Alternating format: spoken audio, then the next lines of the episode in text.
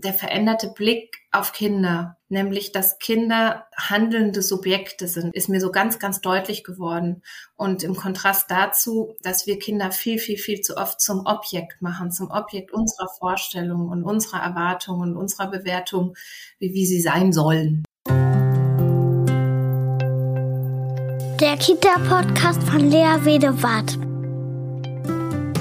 Ich beschäftige mich hier mit einer achtsamen, gewaltfreien und bedürfnisorientierten Begleitung von Kindern, in der die Gefühle, Bedürfnisse und Grenzen aller Beteiligten im Zentrum der Aufmerksamkeit stehen. Ein freundliches Hallo und herzlich willkommen zum Podcast, der Kita-Podcast für bedürfnisorientierte Pädagogik. Mein Name ist Lea Wiedewart. Ich bin Kindheitspädagogin und ich biete Fortbildungen an für pädagogische Teams zum Thema achtsame Sprache, bedürfnisorientierte Pädagogik und biografische Selbstreflexion. Ich gebe Online-Fachberatungen in den Gebieten und schreibe Fachbücher für pädagogische Fachkräfte in Kita, Krippe, Kindertagespflege und Hort. Ich heiße euch alle da draußen herzlich willkommen und freue mich, dass ihr Interesse habt an diesem Podcast, der dazu da sein soll, eure Praxis der Kinderbetreuung zu hinterfragen, mit neuen Perspektiven zu bestücken und an der ein oder anderen Stelle neue Denkweisen zu etablieren. Um neue Denkperspektiven geht es heute vielleicht gar nicht so sehr oder vielleicht aber auch doch. Es wird heute um den reformpädagogischen Ansatz der Frenet-Pädagogik gehen, die ja schon sehr lange existiert. Wir wollen das Ursprüngliche der Frenet-Pädagogik heute nochmal hervorholen, die Grundsätze, den Gründer, aber natürlich auch schauen, was das Moderne an der Frenet-Pädagogik ist. Dazu habe ich mir einen wundervollen Gast eingeladen, Helia Schneider. Sie ist Expertin auf dem Gebiet. Denn sie ist Frenee-Pädagogin und war Leitung in einer Kindertagesstätte, hat Bildungsmanagement studiert und hat mittlerweile die Leitung der Weiterbildung zur Frenee und dialogbasierten Pädagogik. Inzwischen arbeitet sie seit acht Jahren als selbstständige Fort- und Weiterbildnerin zu diversen elementarpädagogischen Themen. Sie ist Psychodrama-Praktikerin und Erlebnispädagogin, Autorin und freiberufliche Redakteurin bei Kindergarten heute. Momentan macht sie eine Ausbildung zur Supervisorin. Und nun wünsche ich euch ganz viel Spaß beim Lauschen und begrüße Helia Schneider. Herzlich willkommen im Podcast, liebe Helia. Wir sind ja hier für die Frenet-Pädagogik heute zusammengekommen und ich freue mich so sehr, dich ähm, als ja doch Expertin äh, eingeladen zu haben. Das freut mich wirklich sehr. Ja, was, was begeistert dich denn so an der Frenet-Pädagogik? Was hat dich dazu geführt? Also Lea, erstmal, ich freue mich auch sehr, dass du mich eingeladen hast. Es ist eine wahnsinnig schöne Gelegenheit, in so einem Rahmen von einem Podcast von meiner, wie ich immer sage, Herzenspädagogik erzählen zu dürfen. Und ja, wenn ich so zurückschaue, kann ich sagen, ähm, vor zwölf Jahren war das so. Da habe ich eine Kita geleitet hier in Freiburg und meine damalige Chefin kam zu mir und hat mir erzählt, ja, da gibt es so eine Weiterbildung, Frenet-Pädagogik von Lothar Klein und Herbert Vogt. Ja, habe ich nie vorher gehört. Und dann hat die mich da angemeldet und wollte das äh, Konzept von Frenet in der Kita verankern. Ja, wie gesagt, ich hatte noch nie was davon gehört, bin dahin und was soll ich sagen? Das ist so eine Weiterbildung, das sind fünf Blockwochen auf zwei Jahre verteilt und die geht sowas von tief und die hat mich wirklich, wirklich geprägt bis heute, dass ich so richtig gemerkt habe, jetzt fügt sich für mich was zusammen, so wie ich mit Kindern bin, so wie ich den Alltag gestalten möchte, so wie ich Pädagogik leben möchte das habe ich dort, ja, ich habe Worte für etwas bekommen, was ich so gefühlt habe, was in mir ist und wie ich das machen will. Und da kamen so Sachen zum Vorschein, die irgendwie wie geschlummert haben.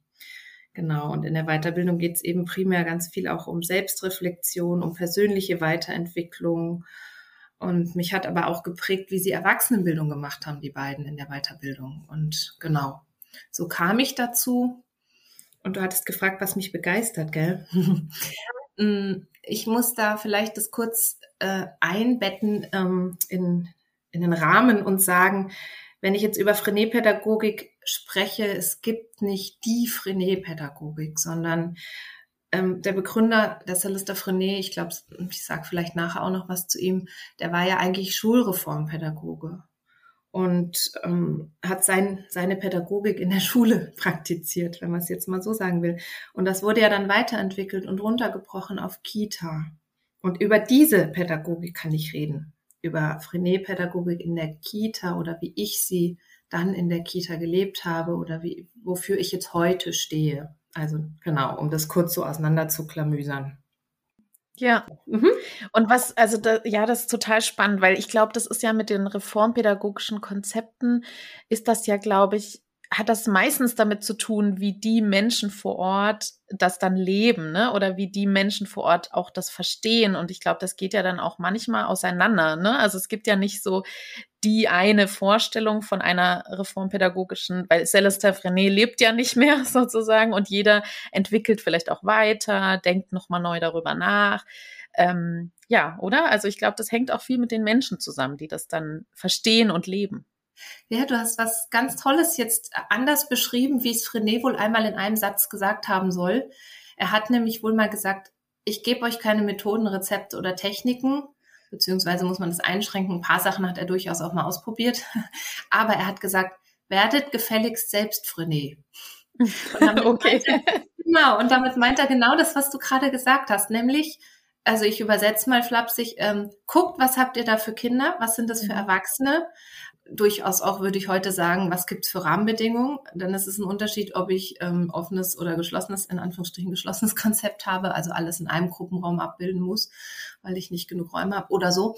Aber ähm, dieses frei werden von, ich gebe euch eine feste Methode vor und so müsst ihr Pädagogik machen, ähm, ja, da ist er mhm. ganz anders gewesen. Und das ist genau wie du es gerade beschreibst. Mit was für Menschen haben wir es hier zu tun? Ähm, womit haben wir uns beschäftigt, auch als Team, wie möchten wir sein, was haben wir für eine Haltung entwickelt, was bedeutet uns Beziehung, Dialog und so weiter. Mhm. Genau, also das ist genau wie du sagst, höchst individuell und da macht sich jedes Team anders auf den Weg. Mhm, ja. Und wenn du jetzt nochmal zurückblickst, du meintest, ähm, das hat dich so tief ähm, berührt, so diese mhm. Ausbildung, die du da gemacht hast. Was kannst du noch beschreiben, ähm, vielleicht an einem Beispiel, was das so war, was dich so berührt hat? Also was dich so, wo du so ein Verstehen entwickeln konntest plötzlich? Ja, also was ganz, ganz arg prägend für mich war, also es waren eigentlich zwei Sachen. Das eine war der veränderte Blick auf Kinder nämlich dass Kinder, ich sage jetzt mal ein Wort, handelnde Subjekte sind. Das hat er jetzt nicht so genannt, aber so dieses Subjekthafte ist mir so ganz, ganz deutlich geworden. Und im Kontrast dazu, dass wir Kinder viel, viel, viel zu oft zum Objekt machen, zum Objekt mhm. unserer Vorstellungen und unserer Erwartungen und unserer Bewertung, wie, wie sie sein sollen, ne? was sie mhm. lernen sollen, wie sie vorbereitet werden sollen auf die Schule und so weiter. Und da ist so, so ganz viel Sollen und mhm. das hat mich schon immer so ein bisschen gestört, ja. Also dieses, wenn wir dann für die Kinder etwas planen. Und das war so befreiend. Deswegen, ich finde Frenet-Pädagogik auch so befreiend und das so entlastend. Ähm, einfach, wow, ja, ihr habt ein völliges Recht, ein hundertprozentiges Recht, ein Subjekt zu sein und eure eigene Wirklichkeit zu haben. Also ein handelndes Subjekt. Und dann anerkenne ich und wertschätze ich Selbstbildungsprozesse von Kindern ganz, ganz anders. Dann unterbreche ich Kinder nicht in ihrem Tun. Dann bin ich selber fasziniert und staune nur, wie vertieft Kinder etwas herausfinden, sich irgendeiner individuellen Forschungsfrage widmen. Und ich bin verzaubert davon, wenn das Kind mich einlädt, mitzuforschen. Lass es aber auch in Ruhe, wenn es mir mit keiner Silbe oder irgendeinem Signal ähm, signalisiert, äh, mach mit. Und äh, im Gegenteil, wenn es sich suchend umschaut, frage ich, brauchst du was? Findest mhm. gerade was Spannendes raus, gell? Und das andere ist das mit dem Dialog gewesen. Einfach wirklich zu gucken, mit den Kindern im Dialog zu sein. Und dahinter steckt jetzt einfach auch eine bestimmte Haltung, sich ein bisschen zurückzunehmen, eher fragend und herausfinden wollend und nicht belehrend oder besserwisserisch zu sein, ja. Mhm. Und ähm, ja, jetzt Also mir fällt ein Beispiel ein.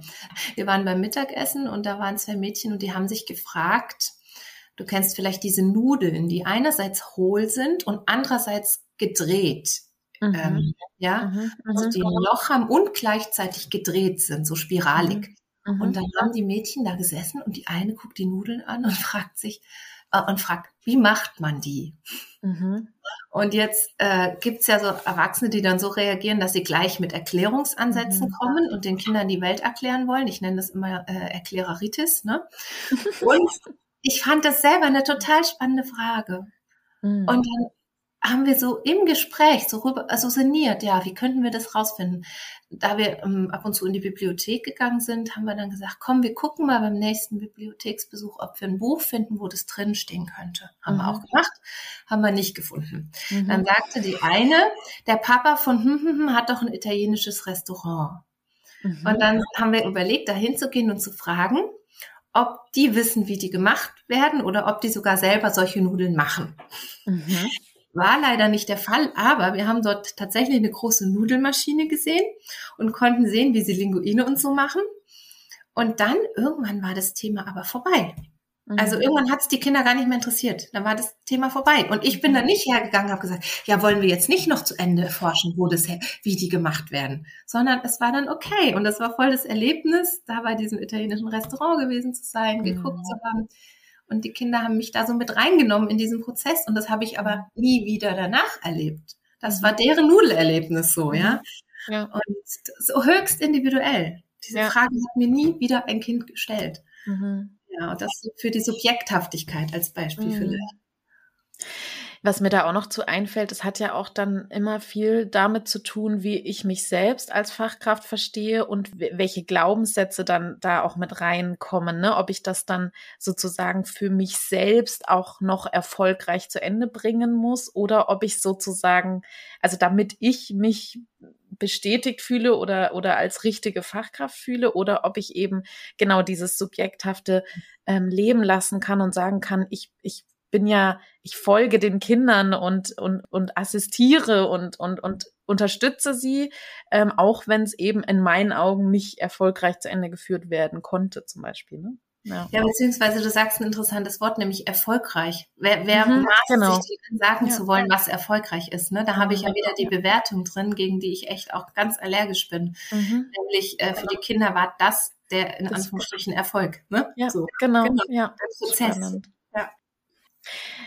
Ähm, bevor wir, also ich könnte jetzt noch tiefer einsteigen.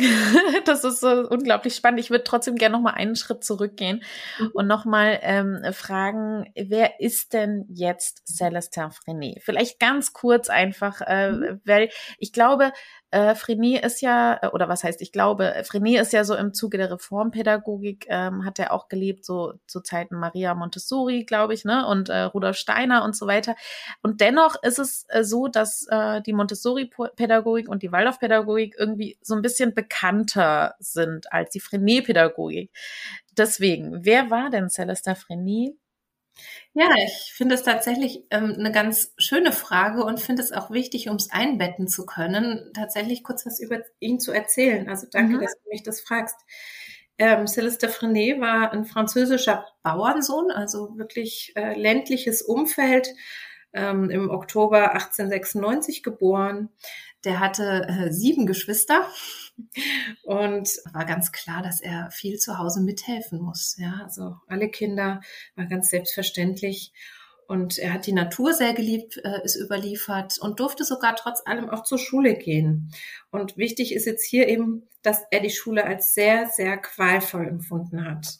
Und das hat sicherlich mit seinen Stil später geprägt. Ja, also er hat das als sehr autoritär empfunden. Es gab Frontalunterricht, es gab Züchtigung, das Wissen wurde rezipiert. Also das hat er als sehr quälend empfunden.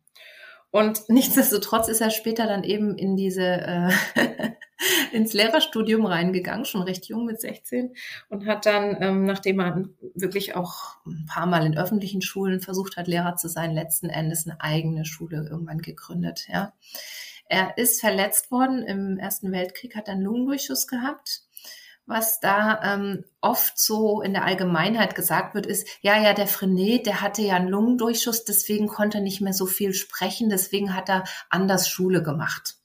Aber das war nicht der hauptsächliche Grund. Klar, er hatte nicht mehr so viel Stimme und nicht mehr so viel Atem. Das wird auch beschrieben in seinen biografischen Angaben. Aber es war nicht der Hauptgrund, dass er Unterricht anders gemacht hat. So.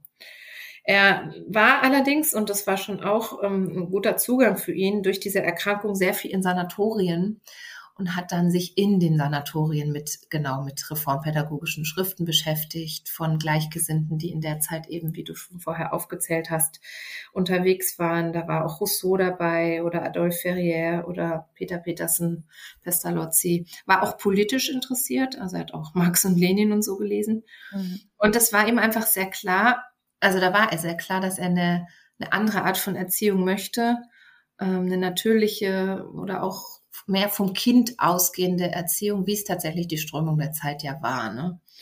Und hat sich da einfach vorgenommen, er möchte neue Unterrichtswege erschließen. Er möchte keine Paukschule sein, auch mit, nicht mit Lehrbüchern und so arbeiten. Und er wollte nicht so feldwebelmäßig äh, vor seinen Schülern stehen und die rumkommandieren. Ne? Das hat ihn regelrecht angewidert. Genau. Und dann hat er neue Techniken, in Anführungsstrichen Techniken, also ausprobiert. Er hat zum Beispiel sowas gemacht wie den Nachmittagsunterricht schlicht ins Freie zu verlegen. Eine Spaziergangsklasse hat er das genannt.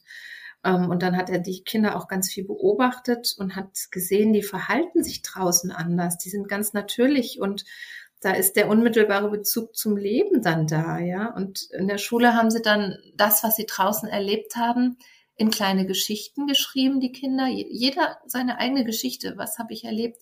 Und jedes Kind hatte, wie heute würden wir sagen, so ein Portfolio, das hat er Garbe genannt. Jedes Kind hatte wie so ein eigenes Buch, wo seine Geschichten drin waren. Und er hat dann, hat er tatsächlich später auch eine Druckerpresse angeschafft. Das wurde schon woanders auch schon praktiziert in Frankreich, aber er hat sich dann eben auch eine geholt und die Kinder haben dann, die SchülerInnen haben dann quasi ihre Texte geschrieben und gedruckt. Und so hat er ihnen quasi, ein Satz von ihm ist so, den Kindern das Wort geben. So hat er ihnen im wörtlichen Sinne des Wortes das Wort gegeben. Die haben sich dann auch gegenseitig geholfen. So haben sie ganz von selbst auch schreiben und lesen gelernt. Die haben dann die Buchstaben gesetzt und so weiter und haben sogar Korrespondenzen mit anderen Klassen in Frankreich ähm, angefangen, haben eine Zeitung gedruckt und so. Und genau, das war so eine Herangehensweise von ihm, ähm, wie er Schule gemacht hat, neben dem, dass er noch ähm, ja auch Werkstätten eingerichtet hat und Selbstorganisation der Schüler, ein Klassenrat und so weiter. Also auf eine ganz andere Art da jeden Tag Schule gemacht hat. Ähm, und er gehört natürlich zur Generation der Reformpädagogen, allerdings schon eher so zur zweiten Generation. Er war schon inspiriert von seinen Vorgängern und Vorgängerinnen, die auch auf diversen Kongressen und Tagungen ja immer auch zusammenkamen und da miteinander sinniert haben. Also gemeinsam war wohl schon allen die Haltung, Erziehung muss vom Kind ausgehen. Das kann man schon so zusammenfassen. Genau. Und witzig, wo du Montessori erwähnt hast, er hat nämlich wohl mal zu, über Montessori gesagt, jetzt in Abgrenzung zu ihm, dass sie so ähm, das, was sie sich ausgedacht hat oder konzipiert hat, auch mit den Materialien und so, so weit weg ist vom Leben der Kinder. Mhm. Das war ihm so wichtig, dass Bildung im Leben der Kinder angesiedelt ist. Und er er, hat, er fand das sehr befremdlich, was sie so quasi konzipiert hat. Die waren nicht verfeindet oder so, aber äh, das hat er wohl mal geäußert, dass, mhm. dass das so anders ist. genau. Spannend. Ähm, jetzt hast du auch schon so angesprochen, was so ein bisschen die Frenet-Pädagogik so ausmacht, ne? so diese, diese Elemente. Vielleicht können wir da noch ein bisschen tiefer einsteigen. Also, was ist denn ja auch heute noch vielleicht diese Grundhaltung der Frenet-Pädagogik oder das Konzept. Vielleicht, das ist natürlich jetzt eine große Frage. Darüber könnte man wahrscheinlich ewig sprechen. Ähm, ja, ich würde sagen, wir steigen einfach so ein bisschen ein. Was sind denn so diese Elemente der Frenet-Pädagogik, wenn du das jetzt äh, so kurz wie möglich äh, zusammenfassen kannst?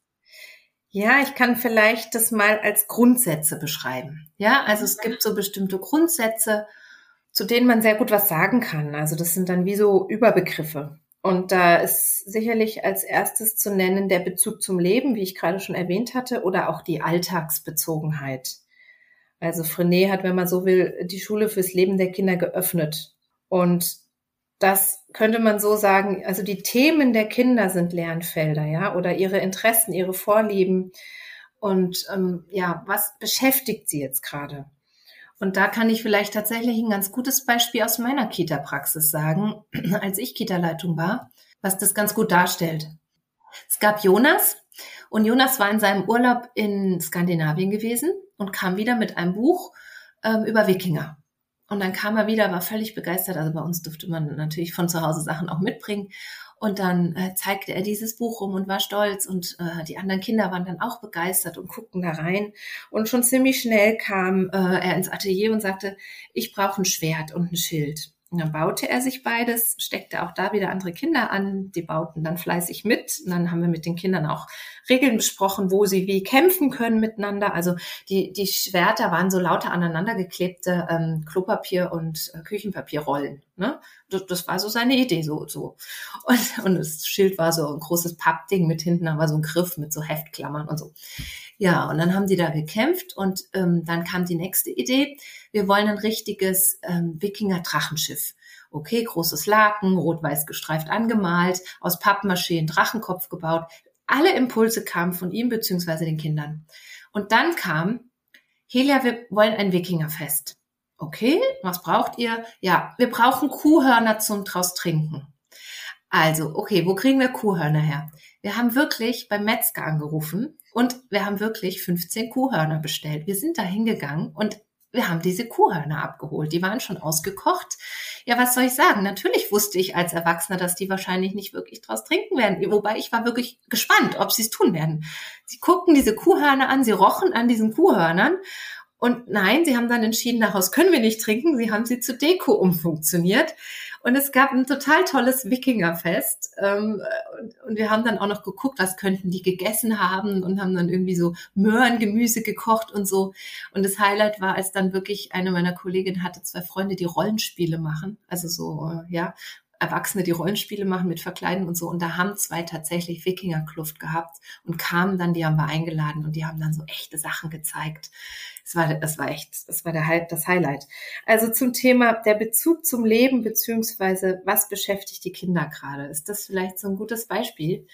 Ähm, das ist total eine andere Nummer, wie wenn ich jetzt äh, eine Erzieherin bin, die merkt, ah, ein Kind war in Skandinavien in Urlaub, jetzt könnte ich den Kindern doch mal beibringen, was die Wikinger alles so gemacht haben. Mhm. Und das interessiert sie aber überhaupt nicht. Ne? Mhm. So. Das, ein weiterer Grundsatz ist, ähm, ja, oder tatsächlich, was ich noch viel erlebe, das gar nicht wahrgenommen wird. Ne? Ja. Also, dass das überhaupt diese Frage, die da kommt, gar nicht wahrgenommen wird, sondern die, dass der Fokus so sehr in der Fachkraft ist, was sie nacheinander abarbeiten möchte, was sie den Kindern beibringen möchte, dass der Gedanke oder die, diese, diese Offenheit selbst oft gar nicht da ist, überhaupt diese Frage wahrzunehmen. Ja, Ne? Also das, ähm, ich, das mag ich auch sehr an der Frenet-Pädagogik, ja. dieses, die Fragen der Kinder ins Zentrum zu stellen und mhm. ihnen zu folgen. Und ähm, mhm. dadurch ist ja auch diese intrinsische Motivation wird so sehr aufgegriffen. Und wir wissen ja heute einfach lerntheoretisch, also jetzt um mal sozusagen die neuere, äh, äh, ähm, die neueren Erkenntnisse damit reinzubringen, die das ja nur füttern, ne? die dann eigentlich beweisen, ja, so funktioniert ja auch Lernen, ne? vom Kind aus, innere Motivation und das Dopamin, was dabei ausgeschüttet wird. Genau. Ja. Du, du sagst auch schon, mhm. was ich auch so modern an der Frenet-Pädagogik finde, ja. nämlich genau mhm. das. Also ich würde sagen, diverse inzwischen mhm. neurowissenschaftliche lerntheoretische Forschungsergebnisse bestätigen, mhm. was er damals schon praktiziert und beschrieben hat. Ne? Ja. Genau, das ist aber eine gute Überleitung zum nächsten Grundsatz, der schlicht mhm. überschrieben werden kann mit Arbeit. Frenet hat nämlich nicht unterschieden zwischen Spielen und Arbeiten. Er hat gesagt, eigentlich ist, der Trend ist nicht der sagt, Spielen, Leben, Lernen und Arbeiten sind für die Kinder eigentlich das Gleiche. Also er sagt zwar, es gibt Arbeit mit Spielcharakter und Spiel mit Arbeitscharakter, aber im Prinzip dieses ernsthafte Forschen und Fragen und Experimentieren und auch für das Kind gesehen ergebnisorientierte Handeln. Also das Kind gibt mhm. sich ja mit äh, Ergebnissen zufrieden, die wir, wenn wir sie bewerten, würden wir denken, hä, und das war's jetzt schon? Das war jetzt schon die Antwort auf deine Frage, die du gerade erforscht hast, so ungefähr, aber für das Kind war das schon wow, ja. Und deswegen, er sagt so, jedes kindliche Handeln ist sinngeleitet und stellt eine ernsthafte Tätigkeit dar. Und wenn man das konsequent als Haltung lebt, dann schlussfolgert logischerweise daraus, dass man keine eng getakteten Tagesabläufe hat mit vom Erwachsenen ausgedachte Projekte und Angebote, die mit dem Leben der Kinder nichts zu tun haben, ja, sondern wenn ein Kind einen Turm baut, der soll bis zur Zimmerdecke gehen, dann ist das Arbeit. Und dann unterbreche ich das nicht, äh, sag nicht aufräumen Sinkkreis, sondern wow, bist fast schon an der Decke angekommen. So. Mhm. Da höre ich in meinen Fortbildungen natürlich ganz viel Ja, abers. Mhm. ähm, nichtsdestotrotz, also dieses Arbeiten, das kann man ja wirklich bei den Kindern sehen. Also ich erinnere mich auch mhm. an Kinder, die dann, äh, kennst du, das kennt glaube ich jeder, die dann im Sandkasten versuchen, ein Loch zu bohren, so tief, weil sie sehen wollen, was kommt unten mhm. drunter. Ne? Mhm. Und da kann ich mich wirklich an Kinder erinnern, die jeden Tag wieder hingegangen sind, wieder hingegangen, wieder hingegangen dieses Loch wurde tiefer und tiefer und tiefer. Ja. Und, und im Endeffekt, irgendwann haben sie das Gefühl gehabt, jetzt sind sie unten angekommen. Ich glaube, jetzt sind wir unten. Und da war dann halt sozusagen, kam dann die Erde. Ja, gut. Und dann war, okay, ja, da ist Erde. genau. Aber dieses Engagement, wow. Ja, also was, was da für mich so rübersprüht, ist so dieses, sich so anstecken zu lassen äh, von dieser Begeisterung, ne, die diese Kinder ja leben und mit der sie ja lernen wollen. Ne? Und bei mir stößt dieses Wort Arbeit bei mir so negativ auf. Aber eigentlich geht's ja einfach nur um Lernen. Ne? Lernen, die Welt kennenlernen und, und, und sich da so von diesem Lerninteresse so anstecken zu lassen. Ne? So eine Begeisterung dafür zu entwickeln, was sie da für Erkenntnisse gewinnen wollen. Mhm. Ähm, es resultiert daraus tatsächlich auch, was wir ihnen zur Verfügung stellen. Und das ist ein weiterer ähm, mhm. Grundsatz von ihm, nämlich das entwicklungsförderliche Milieu. Mhm. So könnte man das vielleicht übersetzen. Das heißt, was findet ein Kind vor? Also vielleicht so dieses Ernstzeug statt Spielzeug. Ne? Ich sage immer so ganz flapsig, man muss nicht alles im Katalog bestellen, sondern ganz viel hat man da und ähm, ja, stell's hin, stell's zur Verfügung. Also das entwicklungsförderliche Milieu, worin das Kind genau das tun kann, wie du es gerade beschrieben hast oder wie ich es beschrieben habe, arbeiten oder eben lernen, Selbstbildung. Und natürlich Räume und Material.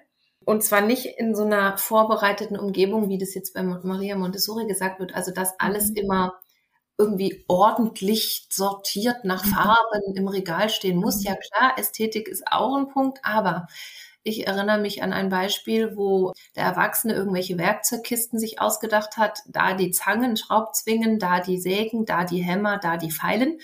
Und dann haben die Kinder wohl eine Kiste genommen, alles Werkzeug rein die Ordnung der Erwachsenen total über den Haufen geschmissen und haben gesagt, wieso ist doch alles Werkzeug? Wenn wir suchen, finden wir schon, was wir brauchen. ja. ja, das ist auch häufig, ne, so dieser, dieses, dieser Ordnungssinn der Erwachsenen, ja. den stülpen wir auch oft so den ja. Kindern über und die haben ja manchmal eine ganz andere Vorstellung von Ordnung, beziehungsweise manchen Kindern ist das ja auch überhaupt nicht wichtig, ne? Mhm. Also mhm. so dieses, ich habe auch so oft Diskussionen zum Thema Aufräumen, also dazu habe ich mhm. auch eine eigene Podcast-Folge, weil wir so zwingend wollen, dass die Kinder helfen mit aufzuräumen ja. und dann nach unseren Vorstellungen. Und das ist eigentlich so absurd, ne? Und im Wörterzauber spreche ich ja auch davon, wie überfordernd das häufig ist, wenn wir sagen, wir räumen jetzt auf, räumt ja. jetzt auf. Das ist ja so, uh, so, ne? Also so dieses nur ein Querverweis zum Thema Ordnung, da auch sich Gedanken zu machen, was ist das überhaupt, ne? Also was ist die Ordnung der Kinder, was ist die der der Erwachsenen. Ähm, ja. Bin ich voll bei dir und äh, fühle mich dir ganz verwandt, wenn du so sagst, wie du dazu stehst. Das geht mir genauso. Und da kann ich vielleicht auch von mir persönlich erzählen. Ich bin zu Hause bei mir ein total ordentlicher Mensch. Also ich bin so eine Krümelaufheberin und äh, meine Verwandten machen sich immer schon lustig drüber. Meine siebeneinhalbjährige Patentochter, die hat auch schon Humor und sagt, Helia, da liegt ein Krümel, den musst du jetzt aufheben. Aber wenn ich mit Kindern bin, egal in welchem Zusammenhang, kann ich so richtig, richtig gut deren Ordnung also ich sage jetzt mit Anführungsstrichen aushalten oder mittragen mhm. und bewundern und kann da total mitgehen und stehe ihnen absolut zu. Das ist vielleicht auch wieder diese Haltung, dass sie Subjekte sind und wirklich eine eigene Wirklichkeit haben dürfen, dass sie ihre eigene Ordnung haben. Das kann ich mhm. richtig gut aushalten. Das hat sich mhm. auch verändert, seit ich mich so beschäftigt habe mit Frenet-Pädagogik. Ja, glaube ich, ja. ja. Weil sie halt eben als, als gleichwürdige Menschen dann auch genau. wahrgenommen werden. Ne? Ja. Absolut. Und diese okay. Umgebung, um das noch kurz abzuschließen, mhm. die soll so, also die darf so, soll, das Wort soll ist ja auch immer so, versuche ich auch immer zu vermeiden, das soll.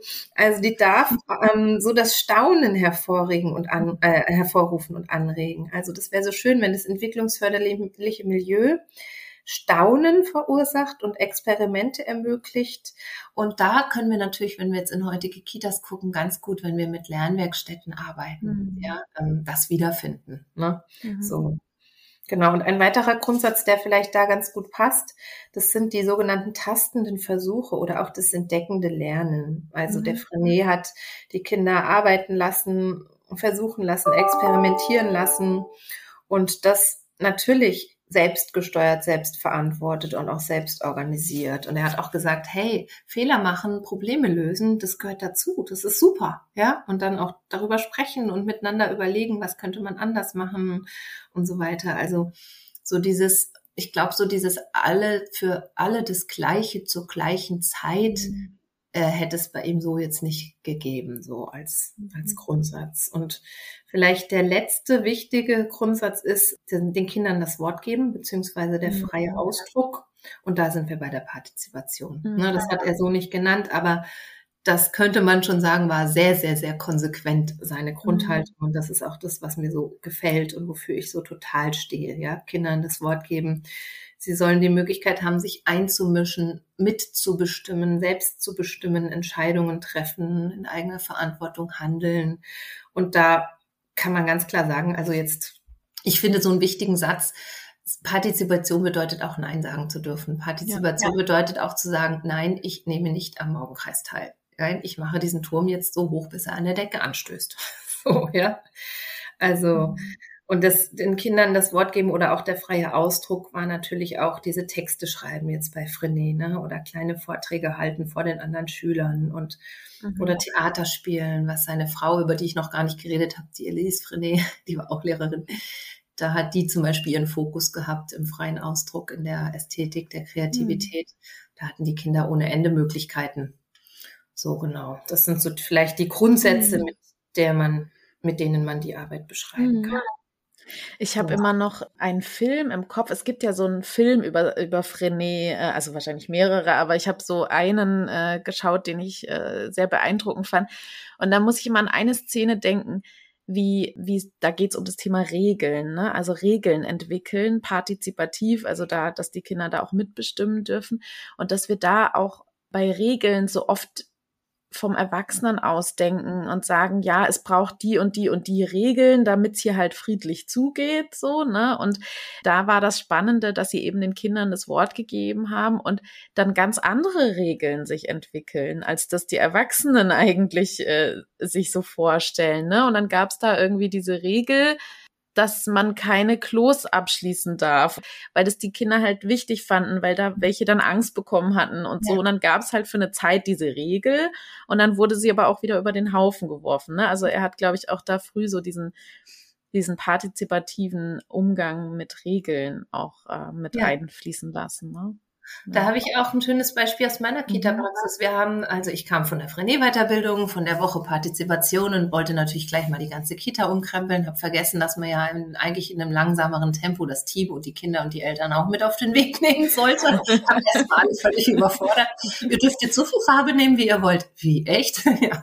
Naja, und auf jeden Fall haben wir den Morgenkreis verändert und haben, wollten den auch dann irgendwann freiwillig machen und dann haben die Kinder den geleitet. Wir mhm. wollten, dass sie dann Sie wollten dann Singkreischef genannt werden, haben wir auch miteinander verabredet, wie sie genannt werden wollen. Und dann haben sie so ein Körbchen bekommen, wo alles drin war, was sie brauchten.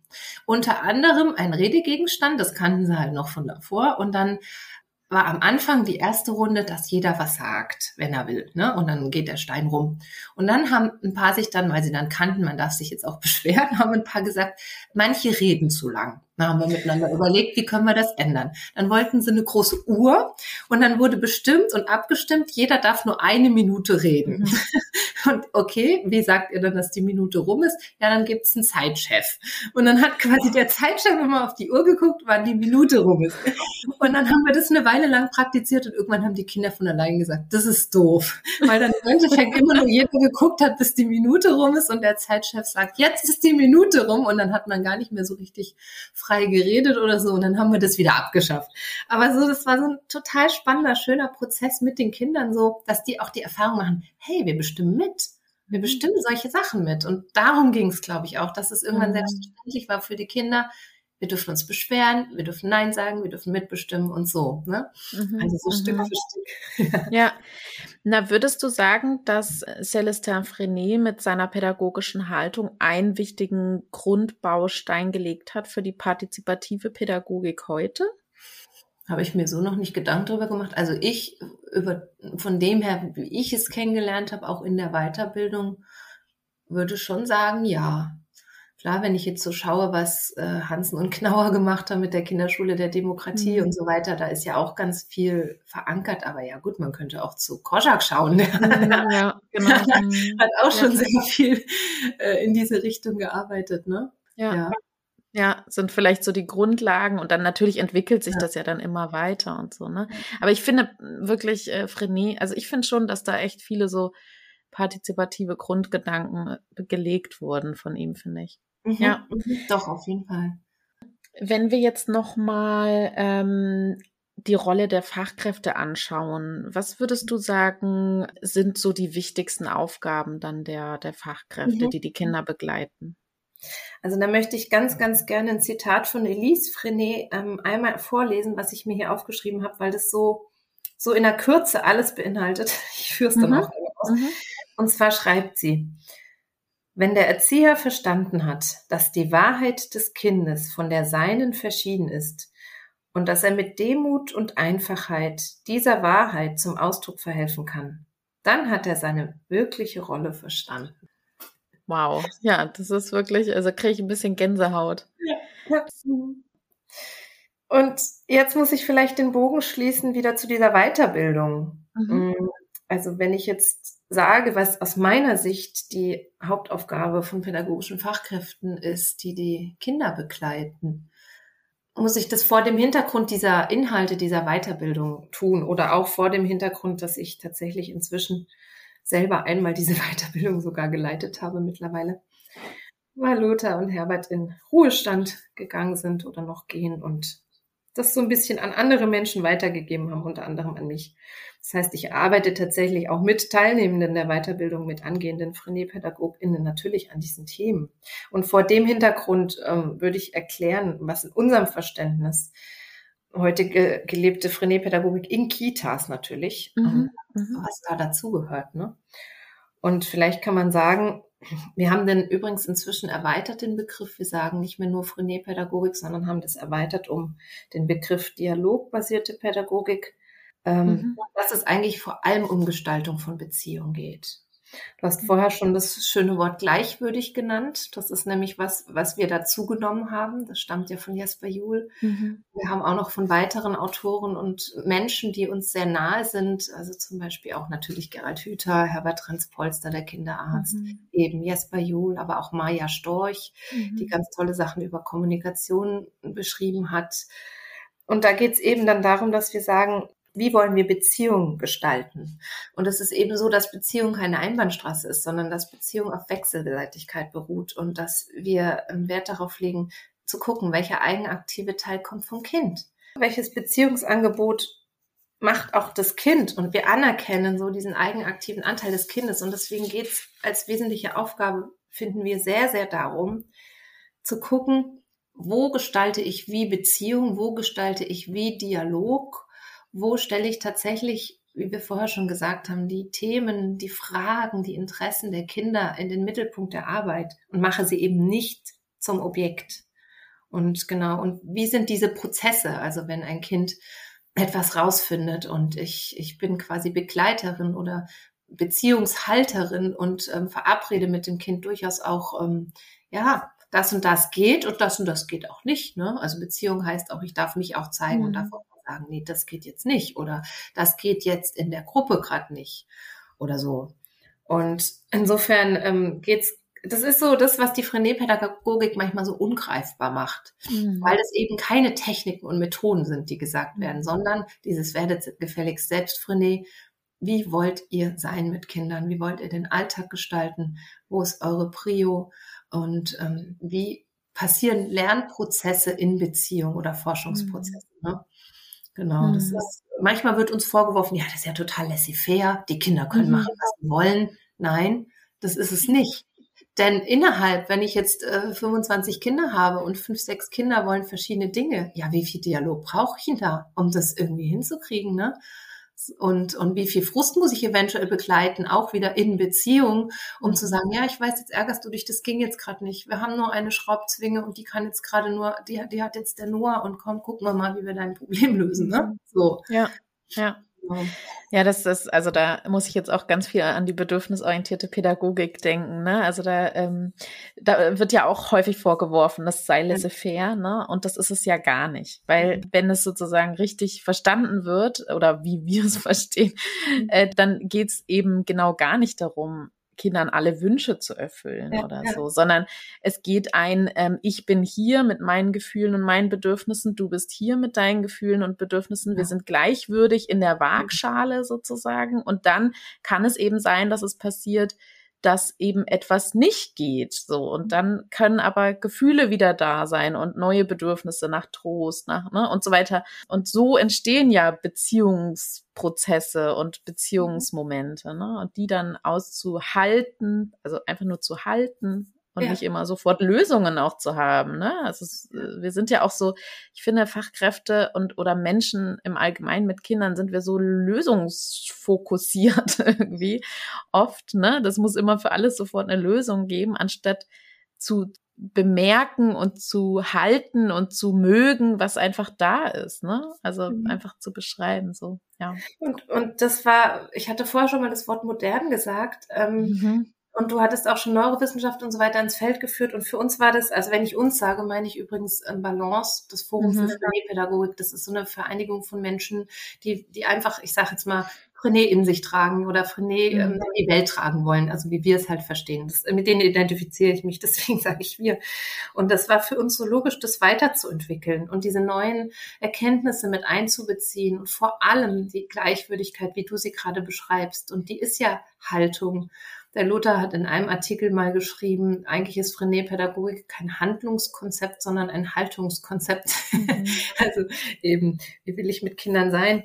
Und dann dieses, du hast es gerade so schön gesagt, dieses gleichwürdige, dein Wunsch ist der und mein Wunsch ist der und sie stehen aber nebeneinander. Mhm. Und allein, dass ich eben deinen benenne, es dir spiegel, ihn ernst mhm. nehme und nicht abwerte. Ja, da sind wir auch viel bei deinem Buch Wörterzauber.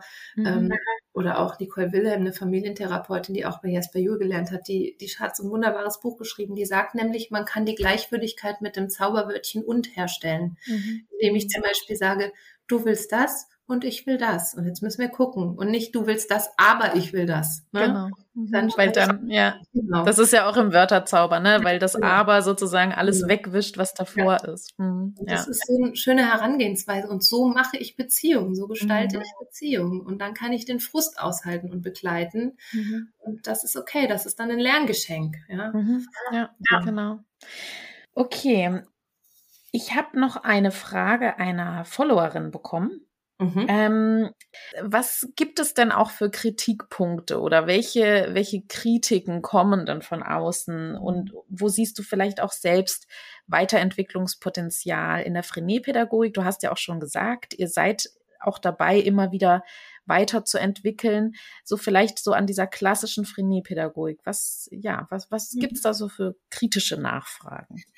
Also zum einen, na klar, du hast gesagt, wir haben uns damit auch schon länger beschäftigt und dann sind in diesen Treffen, also wir treffen uns zweimal im Jahr oder so, wir bei Balance, sind auch solche Themen gekommen, wie zum Beispiel Kultur, äh, kulturbewusste oder interkulturelle Pädagogik, wie zum Beispiel die Kulturanthropologin Heidi Keller ja viel schreibt in ihren Publikationen. Darüber hat Frenet jetzt nicht viel gesagt, ne? Oder wie ähm, wie gut oder auch schlecht oder wenig hilfreich oder auch hilfreich tatsächlich Methoden sind. Also gerade, ich habe vorher gesagt, Kinderstube der Demokratie, wie sinnvoll, äh, fragen wir uns einfach, sind Methoden wie Gremienarbeit, Kinderrat, Abstimmungsverfahren, An- und Abmeldetafel, ähm, wenn ja dafür natürlich sehr viel Zeit ins Land streicht. Ne? Also wenn ich ganz, ganz viel mit Besprechungen beschäftigt bin, also jetzt rein hypothetisch, dann braucht es ja viel Zeit und in dieser Zeit wären ja andere Prozesse bei Kindern vielleicht auch möglich. Und wie kann ich das gestalten? Also ich will mal sagen, wir beschäftigen uns damit, wie viel Methoden braucht wirklich Frenet-Pädagogik und ähm, wo kann man sich vielleicht auch mal von diesen Methoden verabschieden oder andere Wege gehen. Ne? Das ist sowas, wo wir immer wieder dran hängen. Und ähm, das mit dem Laissez-faire habe ich ja auch schon gesagt, dass mhm. das öfters mal ein Missverständnis ist, wo wir immer wieder versuchen, greifbar zu machen, was wir meinen, wenn wir sagen, es geht um Beziehung. Und dass wir natürlich dann auch wieder mit Jasper Juhl ähm, versuchen zu erarbeiten, dass es natürlich okay ist, seine eigene Grenze zu zeigen, seine eigene Grenze transparent zu machen, eben in einer nach Jesper Juhl persönlichen warmen Sprache. Mhm. Ja, da hat äh, Lothar auch ein schönes Buch geschrieben über Regeln. Einfach aber auch zu sagen, ja, Kind, du wusstest das nicht, du hast nichts verkehrt gemacht, du bist nicht falsch. Du wusstest nur nicht, dass ich das zum Beispiel, dieses Verhalten, nicht dich als Person, dieses Verhalten nicht möchte. Ne? Und jetzt sage ich es dir. Und ähm, dann wird leider ja auch oft die Rahmenbedingungen ins Feld geführt. Ne? Also mhm. Rahmenbedingungen, das geht ja nicht. Frenet geht bei Rahmenbedingungen nicht, weil wir müssen ja die Kinder auf die Schule vorbereiten. Ne? Und da transparent zu machen, dass eigentlich jeder Tag, jeder Selbstbildungsprozess für Kindern eine Schulvorbereitung ist, ähm, dass man da nicht einmal die Woche eine Stunde braucht, mhm. das, äh, da, da höre ich auch viele Ja-Abers. Und da kann ich einfach immer nur wieder sagen, da erfordert es so viel Reflexion auf Teamebene. Und es wäre so mhm. schön, wenn da ähm, entsprechende Gespräche und Prozesse von auch entdeckendem Lernen auf Teamebene, sage ich mal, äh, möglich sind. Und das machen wir natürlich sowohl in der Weiterbildung als auch ich in der Fort- und Seminararbeit, dass wir da auch über Selbsterfahrung und über Reflexion und so weiter ähm, ja, arbeite ich sehr handlungsorientiert, dass wir da solche Erkenntnisprozesse anregen, ja einfach, ähm, ja, dass man mal in die Perspektive der Kinder schlüpfen kann, wie sich das anfühlt, wenn ich gerade in so einem Prozess bin und ich werde unterbrochen und daraus gerissen. Und ja, hm, ich zitiere durchaus immer wieder auch Forschungsergebnisse, die ja auch sagen, die Rahmenbedingungen sind eben nicht für alles verantwortlich. Ne? Mhm. Das hat ganz viel dann doch mit Haltung zu tun und wie mhm. möchte ich das machen. Auch ja. bei vielen Kindern und kleinen Räumen und wenig Personal kriege ich bestimmte Dinge ja trotzdem hin. Ne? Ich würde sogar so weit gehen und sagen, damit würde ich es mir viel einfacher machen. Ja, das sage ich auch immer. Partizipation macht alles einfacher. Ja, stimmt. Ja, also ähm, wir waren letztens auch bei einem Vortrag äh, beim NIFBE ähm, und ähm, haben über bedürfnisorientierte Pädagogik gesprochen und ähm, da wurde dann auch gesagt, ja, die, die Rahmenbedingungen, die lassen es doch gar nicht zu. So.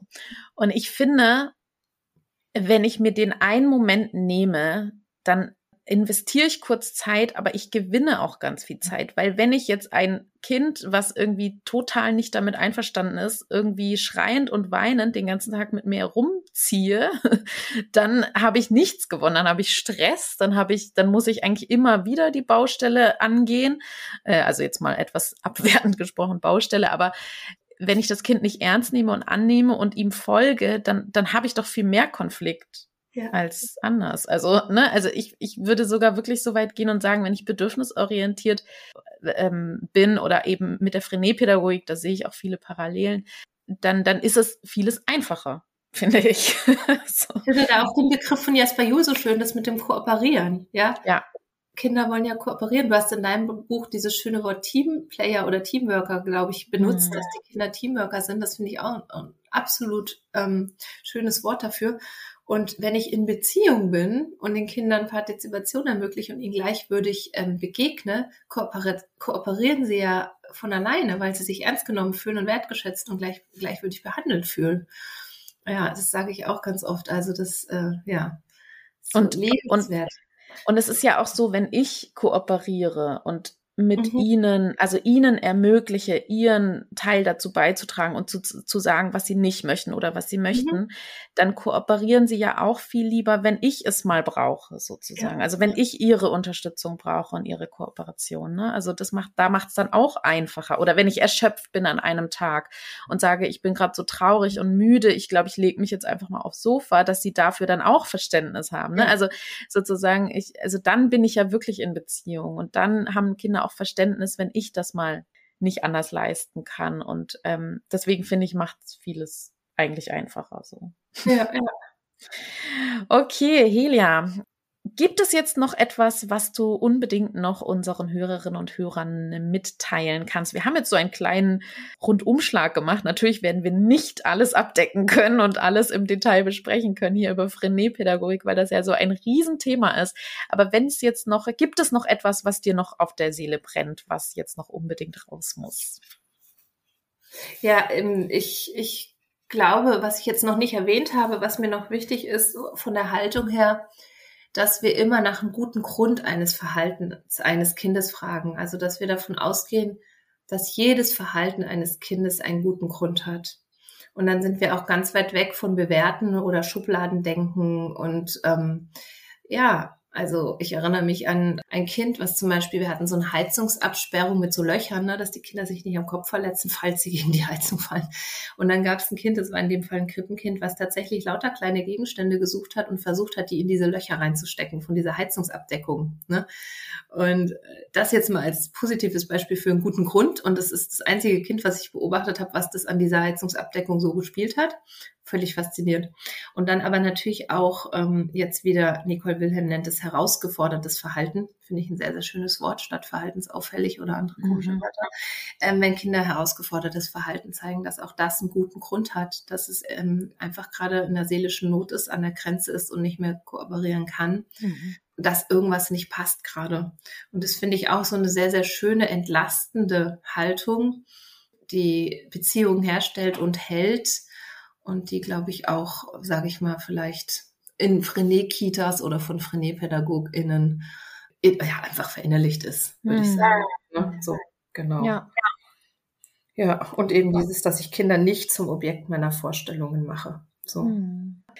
Ja, vielen Dank für diesen schönen Einblick in die Frenet-Pädagogik. Wenn jetzt ähm, Menschen interessiert sind an dem, was du tust und mit dir Kontakt aufnehmen wollen, ähm, wie können das dann die Hörerinnen und Hörer tun? Ja, da gibt es zwei verschiedene Websites. Das eine ist die von Balance.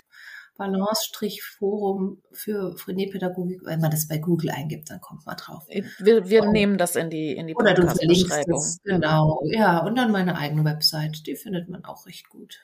Mhm. Das setzen wir alles in die, in die Podcast-Beschreibung, dann können da alle auch draufklicken. Ja, und dir sage ich herzlichen Dank für dieses tolle Gespräch und ja, bis bald. Sehr, sehr gerne. Es hat Spaß gemacht. Danke dir. Das war die Folge zur Frenet-Pädagogik. Ich hoffe, du konntest einiges für dich mitnehmen, die Ursprünge der Frenet-Pädagogik verstehen, die Grundhaltung, die Grundsätze und auch das, was die Frenet-Pädagogik eigentlich so modern macht. Frenet-Pädagogik hat sehr viele Parallelen zur bedürfnisorientierten Haltung. Sie stellt demokratische und Mitbestimmungswerte ins Zentrum der Aufmerksamkeit. Wenn dir diese Folge gefallen hat, freue ich mich sehr, sehr über eine Rezension bei iTunes, bei Spotify oder Sterne, die du vergeben kannst. Fünf Sterne gerne. Und ähm, teile die Folge, vielleicht einzelne Episoden, vielleicht den ganzen Podcast, damit noch mehr Fachkräfte und auch Eltern von diesem Podcast profitieren können. Manche Fachkräfte nutzen diesen Podcast auch als Weiterbildungsmöglichkeit. Das bedeutet, dass einzelne Episoden gehört werden und dann in Intimsitzungen ausgetauscht. Alle Links zu Helia Schneider setze ich natürlich in die Podcast-Beschreibung wenn ihr mich einladen wollt oder mit mir Kontakt aufnehmen wollt, eine Frage schicken wollt, dann sendet mir gerne eine Mail an kontakt at bedürfnisorientierte mit ue minus pädagogik mit ae.de. Schaut gerne auch auf meiner Webseite vorbei www.bedürfnisorientierte-pädagogik.de. Ihr merkt, die Webseite hat sich ein wenig verändert. Sie hieß ja bedürfnisorientierte-kinderbetreuung.de. Das habe ich verändert, weil das Wort Kinderbetreuung für mich nicht zur bedürfnisorientierten Haltung passt, die ja bedeutet, dass ich Kinder begleite in ihrem Wachstum und nicht betreue. Ich danke euch so sehr fürs Zuhören und ich wünsche euch ganz viel Kraft und ganz viel Mut und all das, was ihr braucht, um die momentan doch sehr schwierigen Zeiten durchzustehen. Ich bekomme an allen Ecken und Enden mit, wie sehr der Personalmangel Einzug gehalten hat. Und eh schon immer da war, aber ich habe das Gefühl, momentan ist er schlimmer denn je. Und setzt euch für euch ein, überlegt, was ihr leisten könnt und wollt und was nicht. Und ich danke euch natürlich von ganzem Herzen, wenn ihr, und ich weiß, dass das viele von euch tun, wenn ihr die ganzen Inhalte und die Denkweise der Bedürfnisorientierung in eure Kita tragt. Ich weiß, manchmal mit einigen Hindernissen und ich kann nur so viel sagen, Veränderung trifft häufig auf Widerstand, Veränderung braucht Mut, braucht Kraft, braucht Durchhaltevermögen und ich weiß, dass einige von euch da wirklich sehr viel Kraft investieren und an der Stelle möchte ich euch auch danken. Ich grüße euch ganz lieb und bis bald. Tschüss. BOK Bedürfnisorientierte Kinderbetreuung. Gemeinsam für starke, sich selbstbewusste Kinder.